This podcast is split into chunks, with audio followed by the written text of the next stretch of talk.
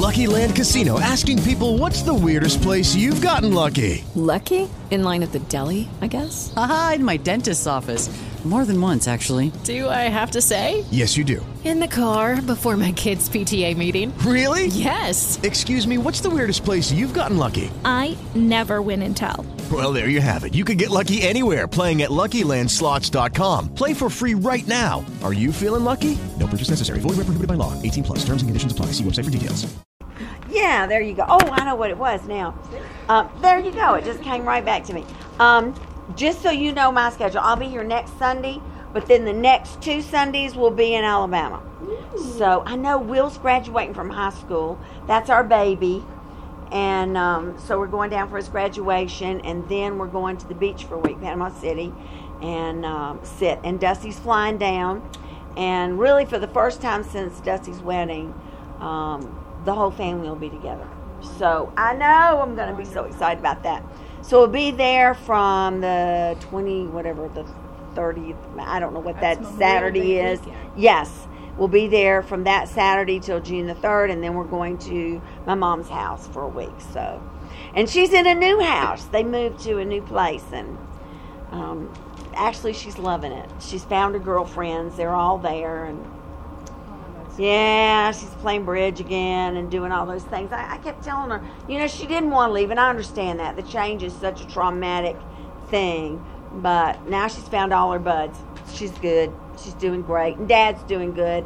But you know, you could just plant him anywhere, and he's happy. Just give him a book, give him the channel changer, and my dad could be happy anywhere in the entire universe. So Basically, men are more. yeah, flexible. And I easy. just as well Yeah, it. That's it. Yeah, but he got his little coffee group back too, and um, so they're trying. Um, he goes this week to the VA, and they're working to get him a little motor scooter so he can drive up to the big house and have coffee with his buds and.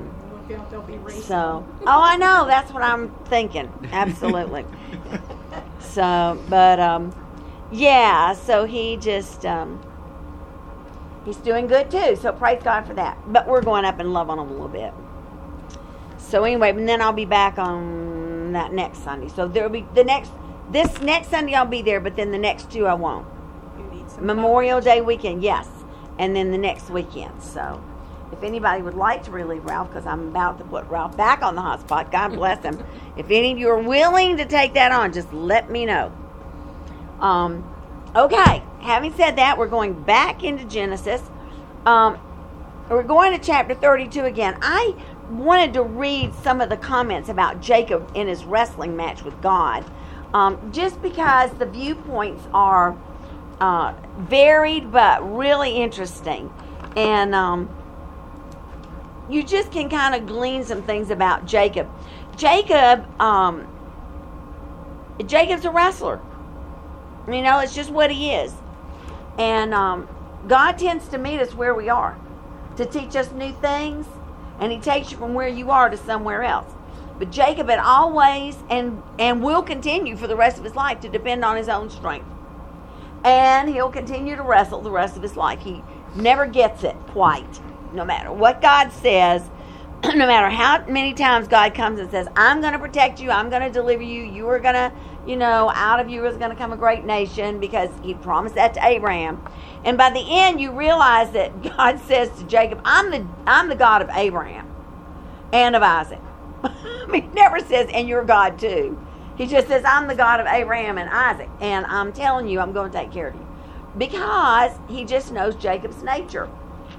And um, so, because Jacob's a wrestler, God met him there to teach him something um, about humility and about, you know, the end of this wrestling. I think it was a great message because he was about to go to see Esau. That was the next thing on his plate. And if he'd gone in there trying to wheedle and, um, you know, be his sneaky old self with Esau, this time nothing would have changed. But God had to at least get through to him that he could not do everything on his own power. And Jacob is always going to be there. And every time he does that, he opens the door for such tragedies in his life. You know, I mean, terrible things happened to Jacob that weren't that were needless. Um, but um, because he was so dependent on himself, so stubborn about everything. Everything was a struggle for him. Yes, he prospered, but it wasn't easy.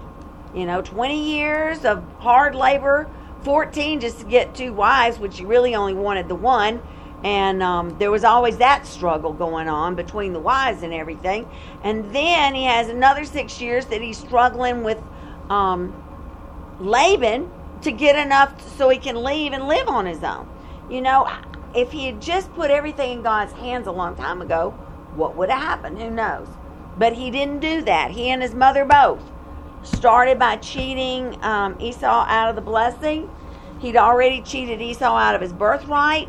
Um, and um, nothing changes much for Jacob. I mean, I, you know, I used to think God is the God of Abraham and Isaac and Jacob, and Jacob was right up there on the level with Abraham and Isaac. But I'm telling you, no, he he is on the coattails of that covenant because in his loins are the seed that are going to bring forth Jesus Christ eventually. So God's taking care of him because he promised Abraham and because he promised Isaac. And so Jacob, you know, is just in there, but you'll see it. I mean, you've already seen so many things he's done, and you would think he would have learned, but he knows that Jacob's a wrestler, so he meets Jacob right where he is, you know. Um, so I just wanted to read some some of the authors that were writing about him because it's just kind of interesting. John Gill is the first. The wrestling was real and corporal on both parts. The man took hold of Jacob, and Jacob took hold of the man, and they strove and struggled together for victory as wrestlers do. And on Jacob's part, it was also a mental and a spiritual struggle, and it signified a fervent striving with God in prayer. Now I find that kind of interesting, but but at the end you find out that he he's still wrestling just to get a blessing from God. You know, so there is that fervent struggle going on there. Um, um, with Abraham, who is a man that was strong in abiding faith and a personal friend of God, intercession just flowed with him. You know, you look at that picture. Would you save Sodom and Gomorrah for 50? Would you save them for 40? Yes, I would save them for 40. Would you save them for 30? Sure, I would save them for 30. Do you know what I mean? And, and intercession flowed so easily with Abraham. And nothing, nothing flowed easily with Jacob. Um, he never understood that covenant tie that he had, not really. Um, with Jacob, who had no knowledge of who this man was and no intimacy, he scrapped and struggled in his own strength to wrest a blessing away from this man for himself. He was depending on his own strength and ability to better this man and thereby deserve a blessing from him. It's kind of an interesting attitude and, and but honestly the more you get to know about Jacob, the more you realize that is exactly what it is. Um, okay, Albert Barnes says this when God has a new thing of a spiritual nature to bring into the experience of a man, he begins with his senses and leads him through his senses to the higher thing of reason, conscience, and communion with God. Jacob seems to have gone through the principles or foundations of faith in God um, and repentance toward Him, and he seems to have entered upon a stage of spontaneous action because of that inward feeling of spiritual power that prompts a believer to say, I can do all things. He did rely on God, as was demonstrated in some of his words and deeds, but the prominent feature of his character was still a strong will and a firm reliance on himself.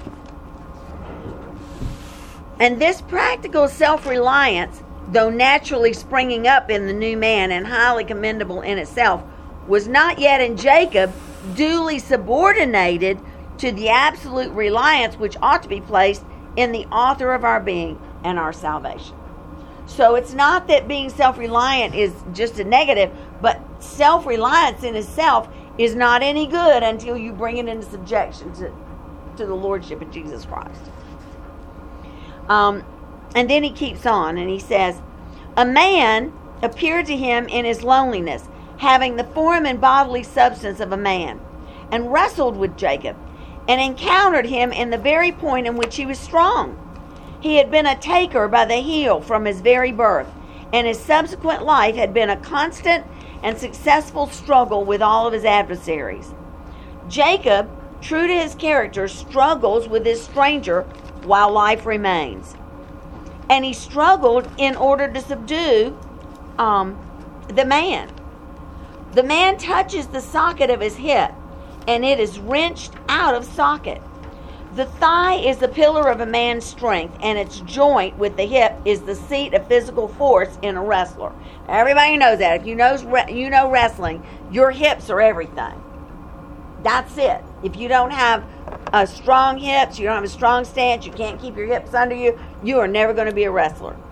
Um, so that was the seat of his power. And so um, this this man that wrestled with Jacob let that thigh bone be thrown out of joint. And now Jacob was utterly crippled. Jacob now finds that this mysterious wrestler has wrested from him by one touch all of his might, and he can no longer even stand alone without support and without support um, from himself.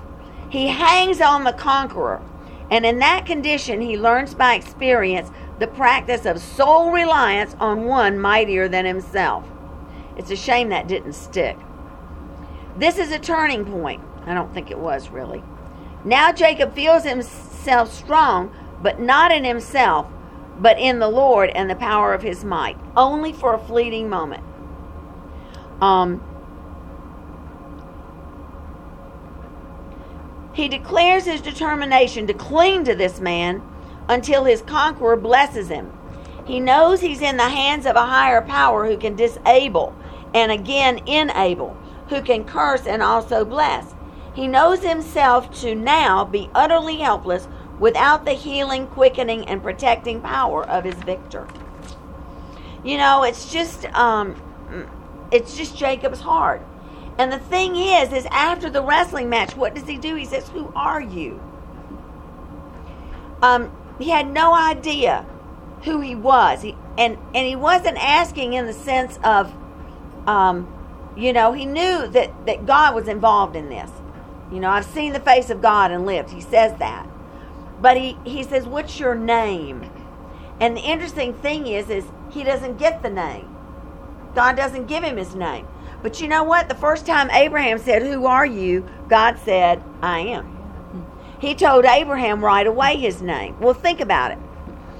Abraham knew the title Lord God, you know, um, Elohim, El Elyon, Elohim. He knew that, the Lord God Almighty. But it's like us, you know, we can speak about the governor. And when you use the title governor, you're speaking about someone that you know of. You know who he is, you know the power, you know the authority.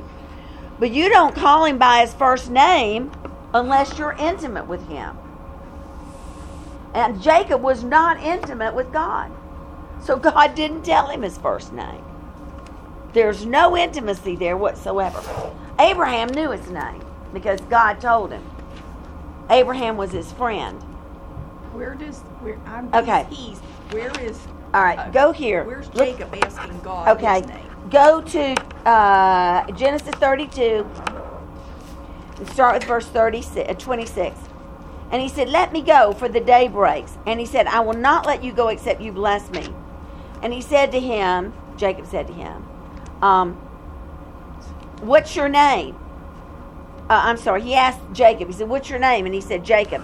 And then he said, Your name shall be called no more Jacob, but Israel. For a prince um, have you power with God and with men, and um, and have prevailed. And Jacob asked him and said, Tell me, I There you pray go. you, your name. And he said, What is it that you do ask after my name? In other words, why are you asking after my name? But he blessed him there anyway. So he said, Who are you that you're asking me? You don't tell somebody your first name unless you intend to be friends with them, unless you intend to be intimate either, you know? Um, So Jacob really did he know he was wrestling with God? He did. He built the altar there. He called it Peniel. he said, I've seen the face of God, you know, and I live to tell about it. He knew uh, Elohim, El Elyon, the Lord God Almighty, okay? But he didn't know I am. He didn't know Yahweh. He didn't know him. And God didn't tell him his name because they're not intimate. And that's important. And Jacob doesn't become intimate with God. He never knows the living God the way Abraham and Isaac knew him. He never does. And um, it's beyond me why that is. But Jacob, everything he ever gets, he wrestles for it. Could it just be genetic makeup from Rebecca? I don't like know. in Laban and that whole, I don't know. you know, kind of no like idea. how our yeah. traits are today. Yeah. Maybe just genetics from that twisted kind yeah, of. thinking, or Rebecca's thinking is worldly, and um, Isaac didn't do enough to raise him up the way he should have. I don't know. I don't know. But Jacob just never quite got it, um, and and it keeps going. I mean, now he's had this is like the fourth or fifth encounter. He met him when he was going up to to Padanaram or Haran. And God met him right there and opened the heavens and showed him the angels and said, I'm promising to take care of you, you know, build, you know, and put the pillar up there. Then he got there and he suffered through 14 years. And finally, God says to him, speaks to him and says, Now you need to get out of there. You need to come. You need to go back to your fathers. Twice he speaks to him, tells him to get out and go back to his fathers. And then he comes along the way, and God shows him the angels that are going with him when he's coming, you know, coming along. And still, Jacob just doesn't get it. He still relies on his own strength and his own power. I, it boggles my mind.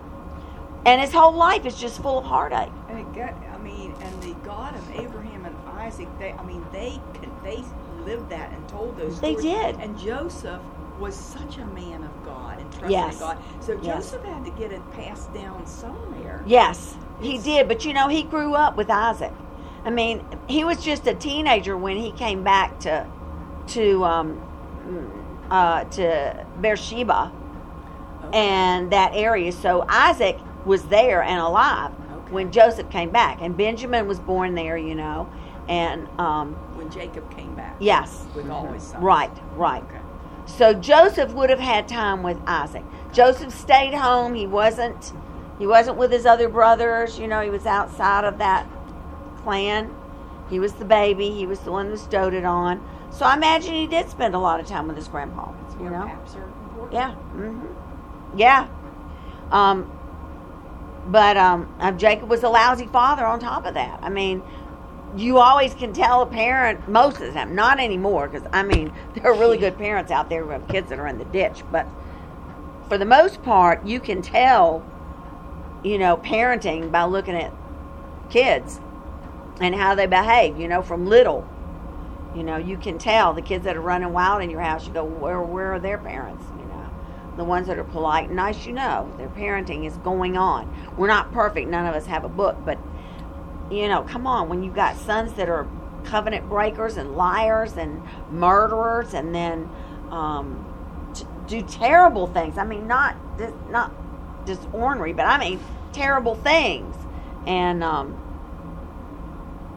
there's no shame in them. There's no embarrassment in it. There's no, you know, just none of that.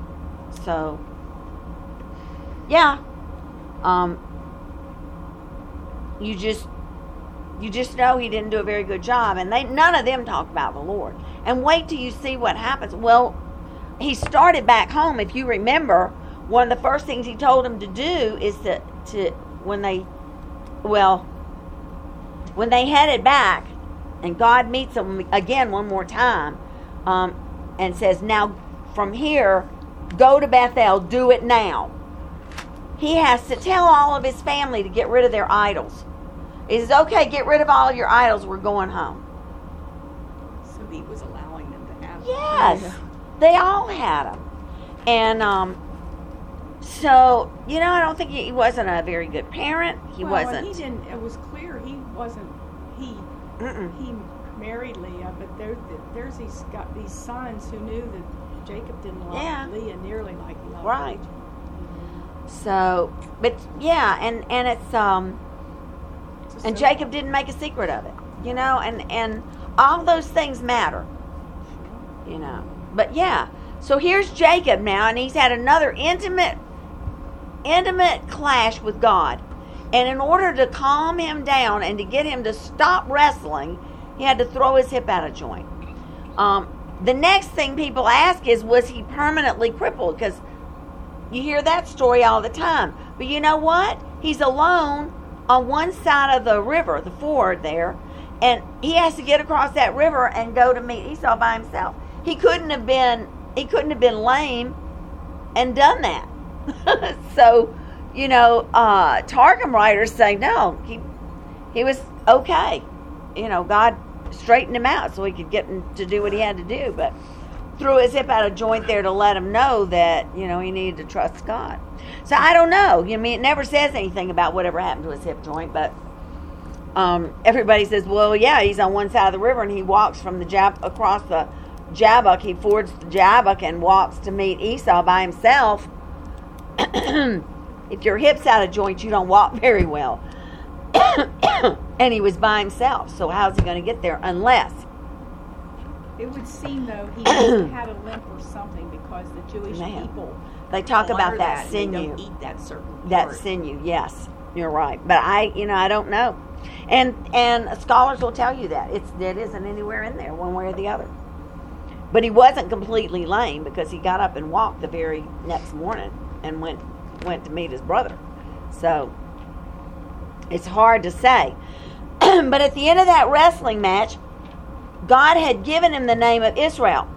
Not because there are some writers that say, well, he changed his name because he changed his nature. No. The change of name or the alternative name is prophetic of what's to come out of Jacob. The nation of Israel is coming out of Jacob, and the ruler is Jesus Christ. And that's what he talks about. he says, You have power with God and with men. You know, for as a prince, you have power with God and with men.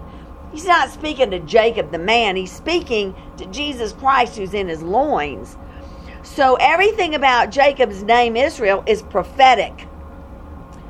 it doesn't have anything to do with um, changing his name literally. Um, and now what you find is, is there's a split. When scriptures speak about the man and what he's doing and where he's going and what's going on, Jacob. But when there is an implication about the future, about the nation of Israel, about, you know, like all the sons together doing something, the name Israel is mentioned. But um, uh, it has nothing to do with the change of his nature. It has everything to do with Jesus prophesying over him. Okay? Because in essence, he was wrestling with the second person of the Trinity, a man, and the covenant God, the covenant part of God. And uh, so Jesus was speaking prophetically there. I'm in your loins, you know, you've wrestled with God and prevailed. A prince will rule and have, you know, power over men and, and power with God. it's kind of prophecy within a prophecy, you know. and so at the end of the wrestling match, God is gone. Jacob recognizes he's met God, Elohim, face to face. Not Yahweh, but Elohim. He doesn't know the name of God. He doesn't have that name because God didn't give it to him. They're not intimate. He has the title, but not the personal name. Abraham got the personal name right away. And so did Moses, got the name right away, that personal name. but the nature of those men is different. Those men is different than the nature of Jacob. Moses could talk face to face with God just like Abraham could, intimately, so they knew his name. But Jacob, he's still wrestling to get his own blessings, you know, fighting for everything he gets. Is Moses still alive? Uh, Moses hasn't been born yet. This is, um, yeah, this is uh, about 500 years before Moses. Yeah, 500 years before Moses is born. So now Jacob has dealt with his past. He's gotten rid of Laban and that hookup with the world. He has dealt with um, with God, although it, you know, the prophecy was there, but not much of a change in Jacob. Um,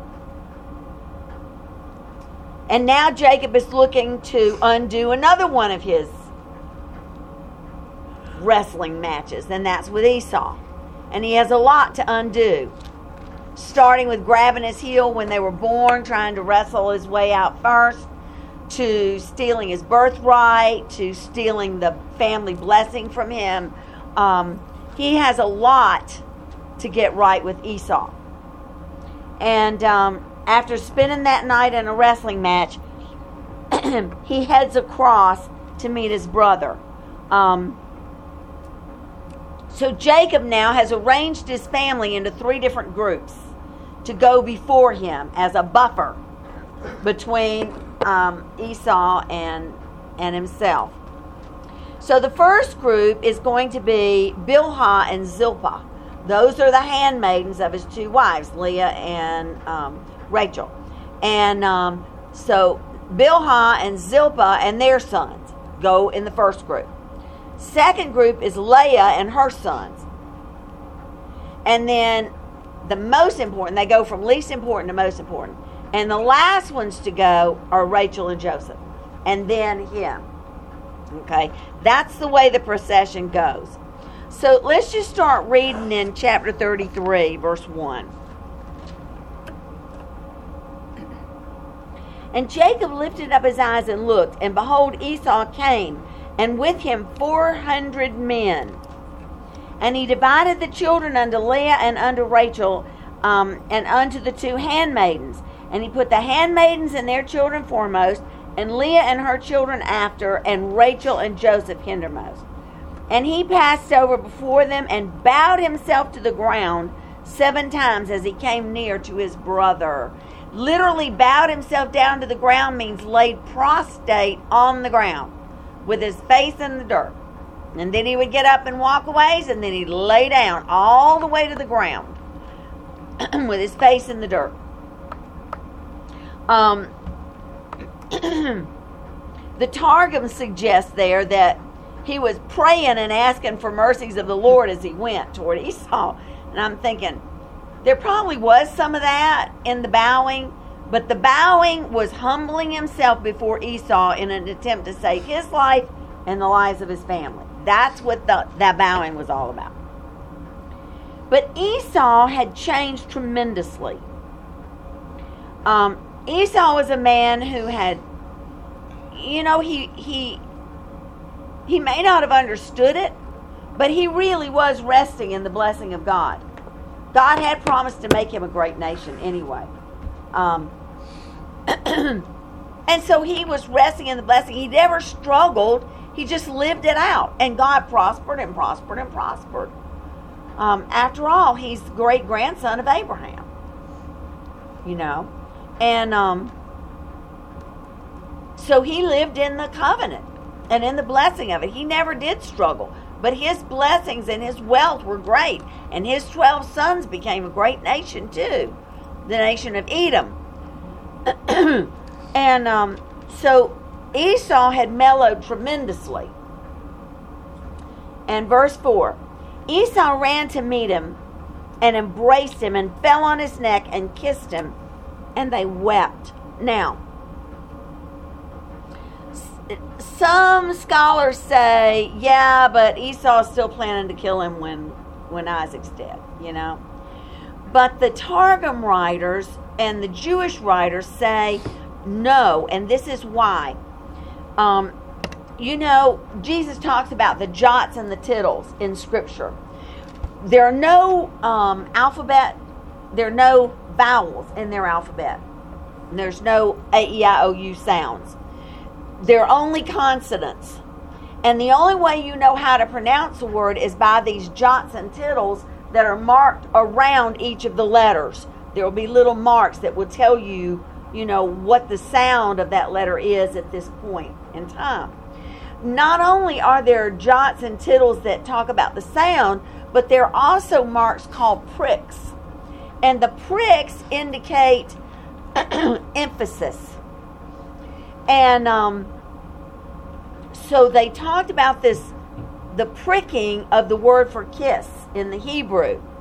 Um, the whole in the Hebrew, the word the whole phrase is Vayish Shakehu, okay? Shakehu. And when you get to the shach, that's the kiss. And over that shock is three pricks, which means that he genuinely, deeply loved Jacob. That there was a strong and a powerful emotion in that kiss. So it wasn't a ceremonial kiss, but rather from Esau's part, it came right from the depth of his being, right from the depth of his heart. And I'm going, now that's really cool. And who would have thought that, you know? But um, the pricks over it, because there are three pricks, that that means ex- strong emphasis on the kiss, and the action indicates the heart. Um, in in any of in any Hebrew, if you want to know the true meaning of a word, you have to look at the verb. Every verb, every word, every noun has its origins in a verb. And if you want to know what the true meaning of the noun is, kiss, then you have to look at the verb for kiss to see what what it literally means.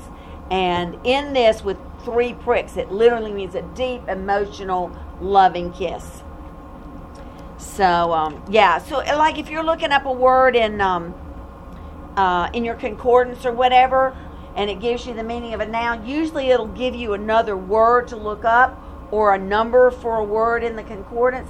Always look up the root, that number, because that's the verb. And when you read the verb, then you find the true meaning for the noun. So, yeah. So in Hebrew, that's the only way you can really know the true meaning of the nouns. Yeah. What verse is the kiss in? Um, it's in verse 4. Yeah. He ran and kissed him, Okay. and they wept. And he lifted up his eyes, and he saw the women and the children. He said, Who are those with you? And he said, The children which God has graciously given your servant. And he calls himself servant, which literally means you're subservient. Jacob is is giving it up. He is saying, I recognize that you're my older brother, that you're the one with the seat of power, um, and that um, the blessing should have belonged to you. Um, and so he's calling himself servant, not in the sense of slave, but in the sense of order of importance in the family. Okay? Then the handmaidens came near, they and their children, and they bowed themselves. And Leah also with her children came near and bowed themselves. And after came Joseph near, and Rachel, and they bowed themselves. And he said, What what mean you by this drove which I met? And I was, what what is all this cattle, these camels and goats and all the stuff that you sent, hundreds and hundreds of things. He said, What did you mean by that? And he said, These are to find grace in the sight of my Lord. Another acknowledgement that in the order of the family, Esau is the one who has the rightful, the birthright. And Esau said, I have enough, my brother. Keep that which you have to yourself. And Jacob said, No, I pray you, if now I have found grace in your sight, then receive my present at my hand. And therefore I have seen your face, and as though I had seen the face of God, and you were pleased with me. Take, I pray you, my blessing that is brought to you, because God has dealt graciously with me, and because I have enough. And he urged him, and he took it. Okay. In um, even in our society, like if you go to somebody's house for dinner, they've invited you for dinner, and it's a big deal. You usually take something, you know, a bottle of wine, flowers. You take some little gift to say thank you. Now, it's not it's it's not spoken. But if that person that you give it to refuses the gift, there's an insult attached to that. Okay? So, like they say, I don't want your gift. I just want you to eat dinner with us. There's a little bit of an insult and a rebuff in that refusal to accept the gift. Whether or not it's meant, that doesn't matter. There's rebuff in it, and you feel it. It's like somebody when you reach your hand out to shake their hand and they don't. Mm-hmm. They don't reach back, you know. There's a rebuff in that that, that goes unspoken, but somehow socially we understand that, okay? So when there's a gift given between people, okay, it's really a double gift. First is the person the person on the receiving end must receive the gift. Okay, so you have if you're giving the gift, the person that receives it is being blessed because you've blessed them.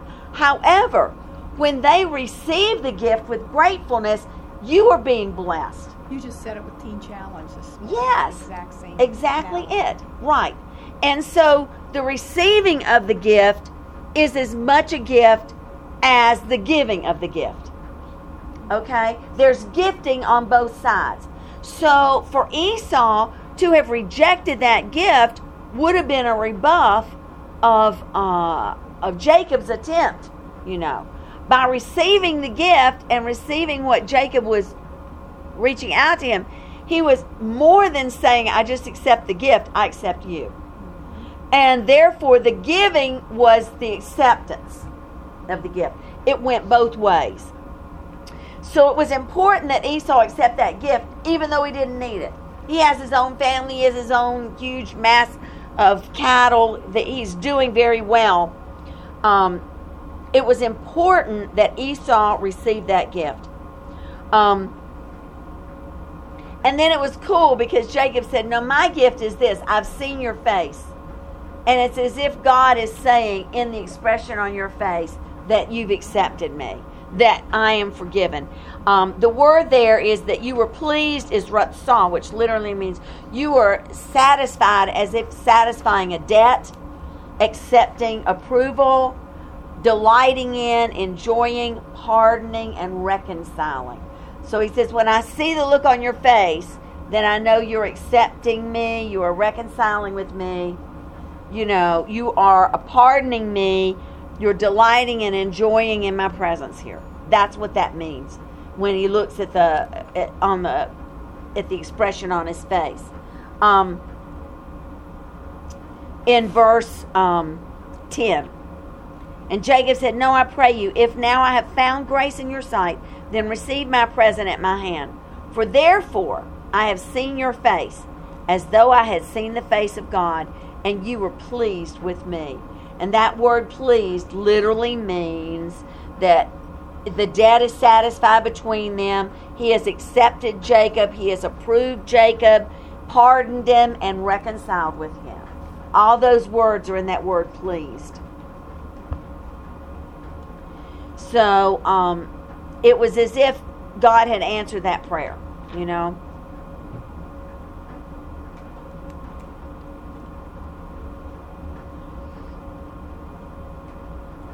And so Esau took the gift. Um, whether he needed it or not, Esau took the gift. And now comes the strangest passage of all. And there is no, I mean, nobody has the answer for this, okay? Nobody. But if you continue reading here, this is the way it is. Um, look at verse 11. Take I you my blessing. Right, take this blessing that is brought to you, because God has dealt gracious with me, and because I have enough. And he urged him, and he took it. And he said, and this is Esau, let's take our journey and let's go, and I'll go before you. So Esau is saying to him, Come on, I'm going to take you home with me. Let's go. And Jacob said to him, My Lord knows that the children are tender. They were young kids. And the flocks and the herds are young with me.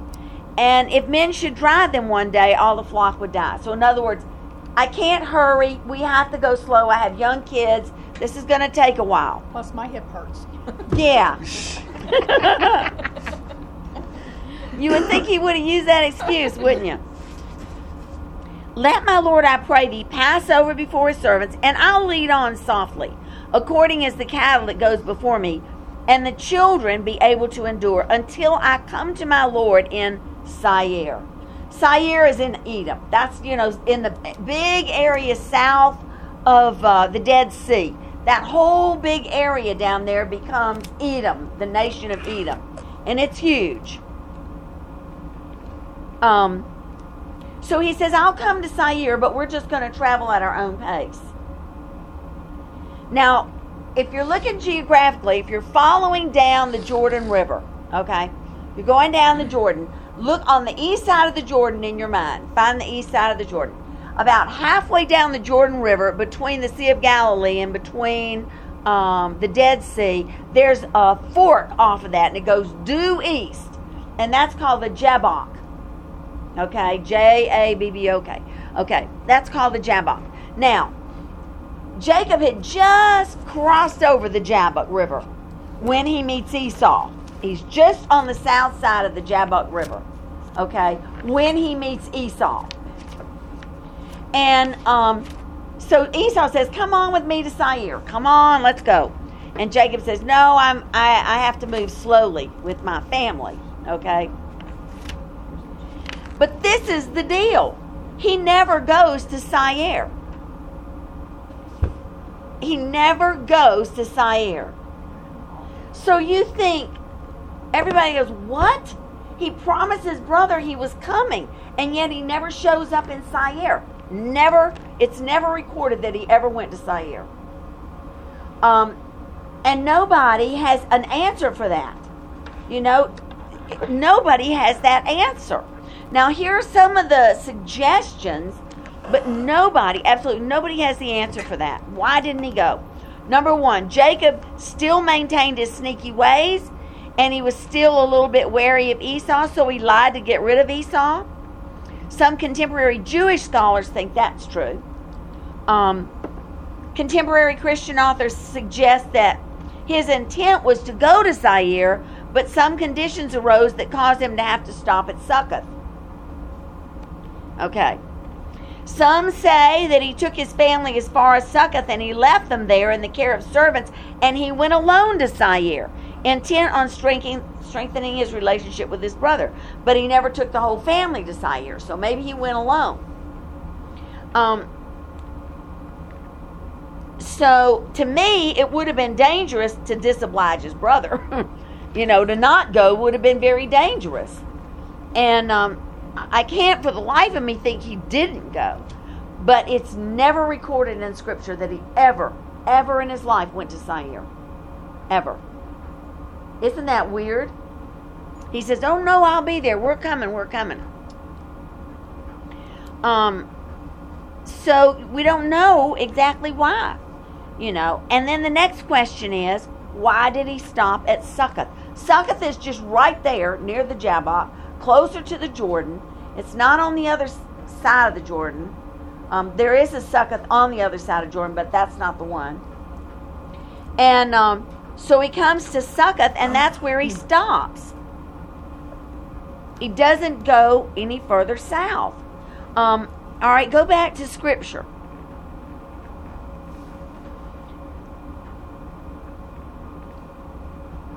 My only thought on that is, is that Jacob obviously had to go to see his brother.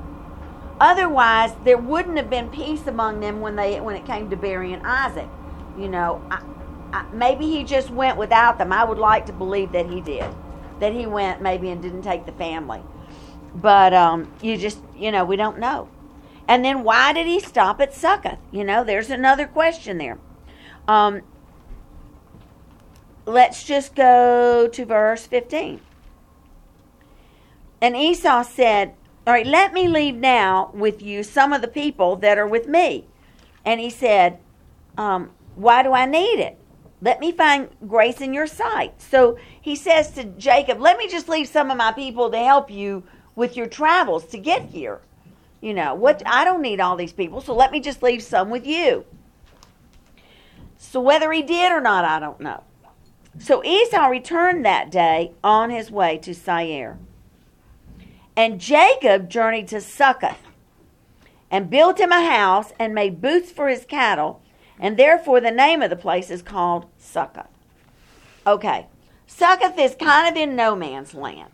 All right, it, it it's neither here nor there. Um, but God had clearly told Jacob, "You go to Bethel," and He made it very clear to Jacob that that's where he was to go. But Jacob sits down and Succoth. and um, so why did he do that? Why did he stop and Succoth? I don't know. Um, Genesis 31, if you go back to 31, 13 through 19. Or just look at verse 13. Here's God telling him, I am the God of Bethel, where you anointed the pillar and where you vowed the vow to me. And the vow that he vowed was, I will return again to Isaac my father. That was the vow that Jacob swore to God. And this is when the heavens opened and the angels were going up and down on the ladder. And God reminds him of that. He said, This is the vow that you made. So now I'm telling you, get out of here and go back to Bethel, the very place where we started together. You know, where the heavens opened up. Go back to Bethel. So is Succoth in the land of the same land? No. Yeah. Succoth is in the heart of Canaan. Canaan is another And type of the world. Canaan. No. Canaan, Succoth is, um, uh, Canaan, let me see, Succoth is right in that dead center part of the Jordan River, east and west, in that area, okay? That is the heart of Canaanite country. And that's the world, totally the world. Um, maybe, uh, and I don't know about Succoth, uh, but I know it's going to be more than 75 miles north of where Bethel was. And Bethel was 40 miles north of Jerusalem. So, you know, it's a good ways up there and east. So, I mean, he's a good ways away and he stops. But God had said, Jacob, you go to Bethel. But he stops in Succoth. And who knows why. But he did. You just go, wow, Jacob, what's wrong with you? And hadn't he not just wrestled with God right there at the Jabbok? You know, I'm going, I think if I'd had a wrestling match with Jesus, I probably would have gone on to Bethel. You know, that would have been enough of a deal to impress me to to go to Bethel. You know, not to be questioning what I do. But Jacob is still Jacob. So God blesses obedience, and He clearly told Jacob to go to, back to Isaac in the land um, uh, of Beersheba, where Isaac and Abraham had lived. You know, to take his entire family to Seir would have been disobedient, and to stay in Succoth is disobedient. You know, but he didn't do what God told him to do. He stopped short of it. Um,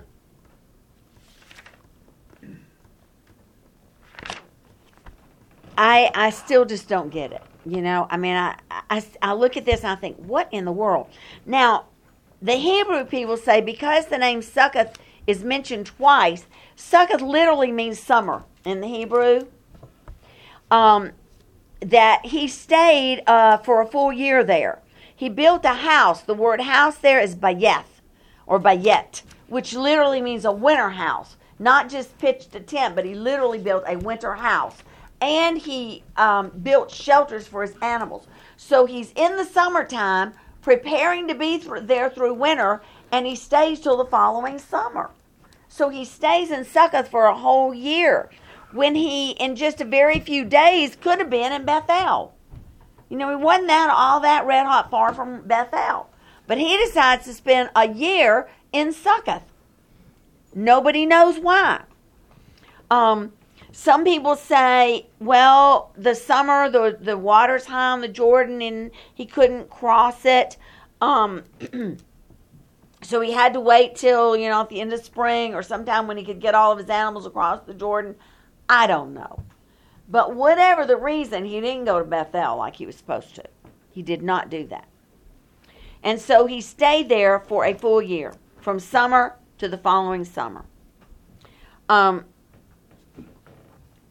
And then Jacob picks up and starts to travel again. Genesis 33. Here we go again. Verse 18. Okay. Um, and th- J- then Jacob came to Shalem, a city of Shechem. Now, this Shalem is not the Shalem that's Jerusalem, where Melchizedek was. This Shalem is right there in the heart of Canaan country, in what is called the area of Shechem. Shechem uh, is the son of a great man who, um, the Hevites. The Hevites live in that area. Those are the ones that, like, every time you read in um, Exodus and um, and all God's saying, and in the book of Joshua, He says, just go wipe out every Hevite. Do not let one of them live. It's always the Hevites and the Perizzites and the you know Jebusites, and so the Hevites are just one of those tribes that God says they are bad news. Now, of course, Moses is 500 years out, but it's the same nature, the same spirit, okay? And so he leaves Succoth after a year, and where does he go? He goes to Shechem or to Salem, which is in Shechem. Okay, and this just makes you sick, or at least it does me. Jacob came to Shalem, and the word Shalem there um, uh, means friendly, peaceable, quiet, and perfect. So what they're saying is, is the name of the place where he came was Shechem, but it was Shalem because it was peaceful and beautiful and quiet and uh, a perfect place. Okay. So, and Jacob came to Shalem, a city, or the perfect, peaceful, beautiful place, a city of Shechem, which is in the land of Canaan, when he came from Padan Aram, which is Haran. And he pitched his tent before the city, and look at this. And he bought a parcel of a field where he spread his tents at the hand of the children of Hamor. Hamor is the father of all those cities. Shechem is his son. So Hamor is uh, would be like the king, but you know we know him as the the um, the head of the family. You know, um, the patriarch of the family, and then Shechem was his son, so he'd be right under him. And then all these little towns were just family members. Okay, um, and um, so that's where he is. And look what he did. He bought a piece of land for a hundred pieces of silver. I just, oh, I don't know. It, it just infuriates me when I think about that. He traveled to, to that place and he saw that land and he said, Man, this is beautiful. And he bought land there and sat down. What had God told him to do? Go to Bethel. Get yourself up, get out of Haran, and go to Bethel. And he said it and he said it and he said it.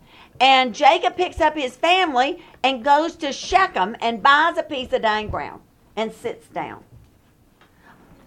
You know, I'm, I'm thinking, God, how do you deal with him? How, how in the world could you deal with him?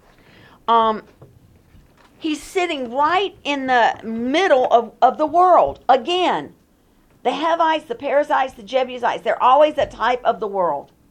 Bethel is a place where God is. Jerusalem, Beersheba, um, Gerar, all those places where Abraham and Isaac had lived and God had, you know, blessed that area for them. And no, again, he leaves Haran, which is a type of the world where he spent 20 years of his life pulling his hair out. And where does he sit down? Right in the middle of the world again. He does not go back to Bethel. He buys land and starts to live right there. Um, you just, you know, I just don't get it. And then again, guess what happens? More heartbreak. More heartbreak. Um, it just, oh, I don't know. I, I just get crazy over Jacob. Okay, so here we go. Jacob came to Shalem, a city of Shechem, which is in the land of Canaan. And when he came from Padan Aram, that's Haran, and he pitched his tent before the city, and he bought that parcel of ground where he had spread his tent at the hand of the children of Hamor, Shechem's father, for a hundred pieces of silver, and he erected there an altar, and called it El Elohe Israel, just because he ele- elected to build an altar there does not make it anointed of God. That that's like doing something and then asking God to bless what you did. Rather than listening to God and doing what God said so it is blessed. You make up your mind what you want to do and then you're going to tell God to bless it. And that's what he was doing there. Um, that's what he was doing there. And here he had one daughter, and her name was Dinah. And the trouble starts. The trouble starts. So we'll pick up with Dinah next time. But you know what? If you open the door, if you put your foot in the cracks, things happen. Things happen. Um, so we'll pick up there next time, and then we'll start talking about Dinah. Another tragedy. If he, what would have happened if he'd just gone straight to Bethel? Hmm. Just think about it. None of that would have happened. The other part that hangs me up is why did Esau bring 400 men with him? Was Esau kind of planning on we're going to duke this out? And I don't know. Noticed Jacob being humble. I don't I mean, know. Why would you bring 400? 400 men, yeah. Unless he was just preparing in case Jacob was coming after him. Mm-hmm. I don't know. You know, I have no idea. Yeah, But and I, it doesn't matter. but- no, but Esau acted far more honorably than Jacob did. And then for Jacob, after that, after God delivered him, after God gave him favor with Esau, after God blessed that relationship and reestablished it again, he turns right around and go, goes back and camps in the world. When God had said, Go to Bethel. And he just, I don't know. I, I just, I've learned a lot. And I have a really hard time with Jacob. I, I do. I, and I didn't used to. But I don't think we're that dumb. I mean, I, I admit I'm dumb, and I do identify a lot with, you know, a lot of things. But even I'm not that stupid, you know. I mean, really, honest to Pete. Um, you just think, how could he have been raised in the presence of Abraham and Isaac and not gotten something? Just something, you know? Spent his whole life there. 70 years, and a lot of that, Abraham was still alive, and Isaac was alive for the whole thing. And um, you'd think he would have just gotten like a shred of something, wouldn't you?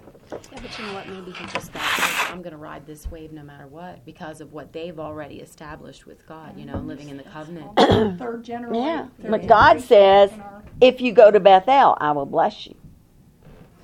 It's no different in today's society when you have children growing up with pastors and stuff, and they turn their ways. Yeah, that's true. And you sit there and wonder why, how, why How's that? see the picture? Yeah. Why can't they see it? Yeah, I question that all the time. Mm-hmm. Yeah. Or they just don't go to church. Right. And so is it in their nature or is it Church. Yeah. I know, and it's it's so frustrating to me. But um yeah, I mean you think Jacob, I mean raise a child up in the way and go, I can cut preachers' kids some slack for a while. but when they don't come back ever like Jacob, then you think, what happened? You know, My, I remember um, Judy was boring. Hello. Then Judy discovered ChumbaCasino.com. It's my little escape. Now Judy's the life of the party. Oh, baby, Mama's bringing home the bacon. Whoa, take it easy, Judy. The Chumba life is for everybody. So go to ChumbaCasino.com and play over 100 casino style games. Join today and play for free for your chance to redeem some serious prizes. ChumbaCasino.com. No purchase necessary. Void where prohibited by law. 18 plus terms and conditions apply. See website for details.